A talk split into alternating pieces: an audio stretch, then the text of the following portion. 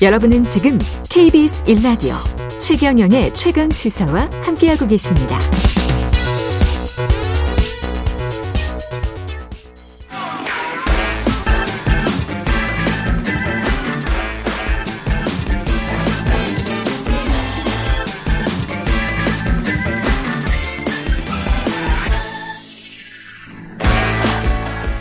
네, 최경영의 최강시사 한 번 더 뉴스. 오늘은 경향신문 박순봉 기자와 함께하겠습니다. 안녕하십니까? 안녕하세요.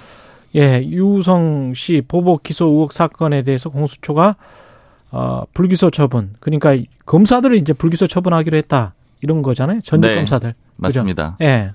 근데 이 좀 사건부터 좀 한번 정리를 해드릴게요. 이게 음. 좀 오래된 사건이어가지고요. 예. 이 유성 씨가 탈북민입니다. 2004년에 탈북해서 한국으로 입국을 했고요. 화교 출신인데 그걸 밝히지는 않고 그랬기 때문에 한국 국적을 받게 됩니다. 예. 2011년부터 서울시 계약직 공무원으로 일을 했고요.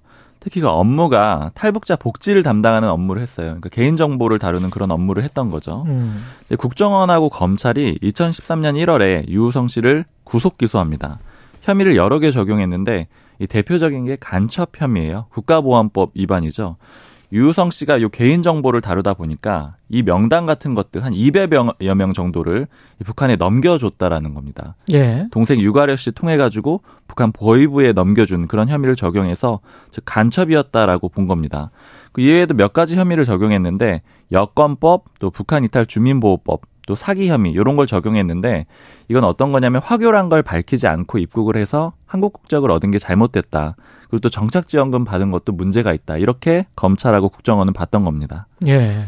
법원 판단은 이- 근데 무죄로 났죠. 네. 예. 요약해 보자면 간첩 혐의가 무죄로 났어요. 나머지 음. 혐의에 대해서는 유죄를 인정을 했고요. 여권법 이런 거. 맞습니다. 예. 그래서 징역 1년에 집행유예 2년, 추징금 2,565만 원을 선고를 했습니다. 간첩 혐의는 예 무죄가 확정이 됐는데 그때 나온 왜 무죄가 나왔죠?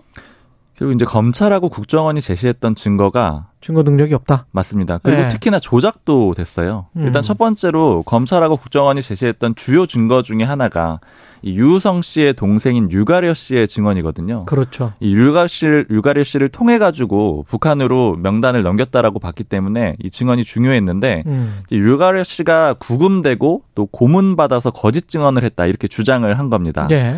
뭐 최종적으로 고문을 했다 이런 거는 법원이 인정을 하진 않았는데 음. 그래도 검찰과 국정원의 회유로 거짓 증언을 했다라고는 본 겁니다. 예. 그리고 사실 요걸 떠나서도 류가려 씨의 증언 자체가 받는 과정에서 좀 문제가 있다라고 봤어요. 음. 그러니까 흔히 영화 보면은 미란다 원칙 고지하잖아요. 예. 피해자의 권리를 알려줬어야 됐는데 음. 그런 절차도 없었고요. 그리고 진술 자체도 좀 사실관계하고 맞지 않아서 음. 신빙성이 없다. 그래서 인정을 안 했고요.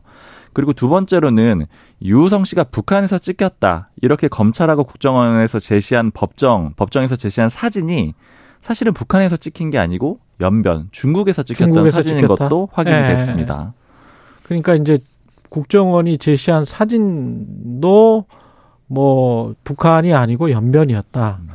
이것도 이제 어떻게 보면 이제 가짜 사진인 건데 네. 문서도 이때 가짜 아니었어요? 문서? 맞습니다. 이게 예. 좀 충격적인 얘기였는데요. 1심 재판 때 이 검찰이 제시했던 유우성 씨의 중국 출입국 기록 음. 이게 세 개 종류가 있었거든요. 다 위조된 그런 문서였습니다. 중국 영사관 쪽에서 이 위조범을 검거하기 위해서 이거 협조해달라 이런 요청이 오기까지 했어요. 왜냐면 우리나라에서 발급한 문서가 어떻게 위조가 될 수가 있느냐 일종의 외교 문제로 좀 비화가 되기도 했고요. 그럼요. 예. 국내에서도 이 문서 가지고 기관들끼리 서로 척- 책임 떠넘기기가 있었는데 외교부, 검찰, 국정원이 다 연결이 돼 있잖아요. 그러니까 음. 서로 누가 잘못한 거냐 이렇게 공방도 벌어지기도 했습니다. 그리고 이 과정에서 또 논란도 있었던 게 유우성 씨가 간첩이라는 그 증거를 전달한 검찰 측에 검찰하고 국정원 측에 전달한 조선족 협조자가 있었는데 음. 자살을 시도를 했어요. 아. 그러면서 이 위조된 거다 이런 얘기도 나중에 증거를 증언을 하기도 합니다. 그이 출입국 기록은 국정원이 위조를 한 걸로 밝혀졌습니까? 맞습니다. 국정원 예. 직원이 위조를 했고요. 예. 그래서 국정원 직원들이 처벌이 됐어요. 음. 국정원 직원 3명하고 외교부 영사관 1명이 처벌이 됐습니다. 이제 증거를 조작한 주범이라고 할 수 있죠. 국정원의 김모 과장은 징역 4년 최종 판결을 받았고요. 예. 그리고 상관인 이모 전 대공수사처장 음. 벌금 1천만 원 선고됐고요. 또 이외에 이제 권모 대공수사팀 과장 그리고 이모 전 영사관 각각 벌금 700만 원, 7천만 원을 선고 유예했습니다. 이거는 뭐 최종적으로 부과된 거는 아닌 거죠. 네, 그 국정원이 조작한 증거 이 문서를 가지고 이제 법정에서 검사는 국정원의 증거 조작을 알았는지 몰랐는지는 모르겠습니다만은 이 관련해서 이제 어 유성 씨를 이제 기소해서 유성이 간첩이다 그렇게 이야기를 했고 그게 결국은 대법에서 무죄가 났고 맞습니다. 그리고 난 다음에 검찰이 유성 씨를 다른 혐의로 지금 추가 기소를 했잖아요. 맞습니다. 요걸 예. 가지고 일종의 보복 기소다 이런 말이 음. 나왔던 건데 별건으로 다시 기소를 한 거예요. 2심에서 무죄가 나오니까 간첩 혐의가 무죄가 나오니까 뭔가 괘씸하다 그러면서 이제 기소한 듯한 그런 느낌이 드는 거죠. 이게. 그렇죠. 이 검찰의 수사 예. 정당성 자체가 흔들리는 그런 상황이었거든요. 그렇죠. 그래서 2014년 5월에 유우성 씨 불법 대북 송금 혐의로 추가 기소를 했고요. 음. 근데 대법원에서 이걸 가지고 이거 검사가 공소권을 자의적으로 행사했다.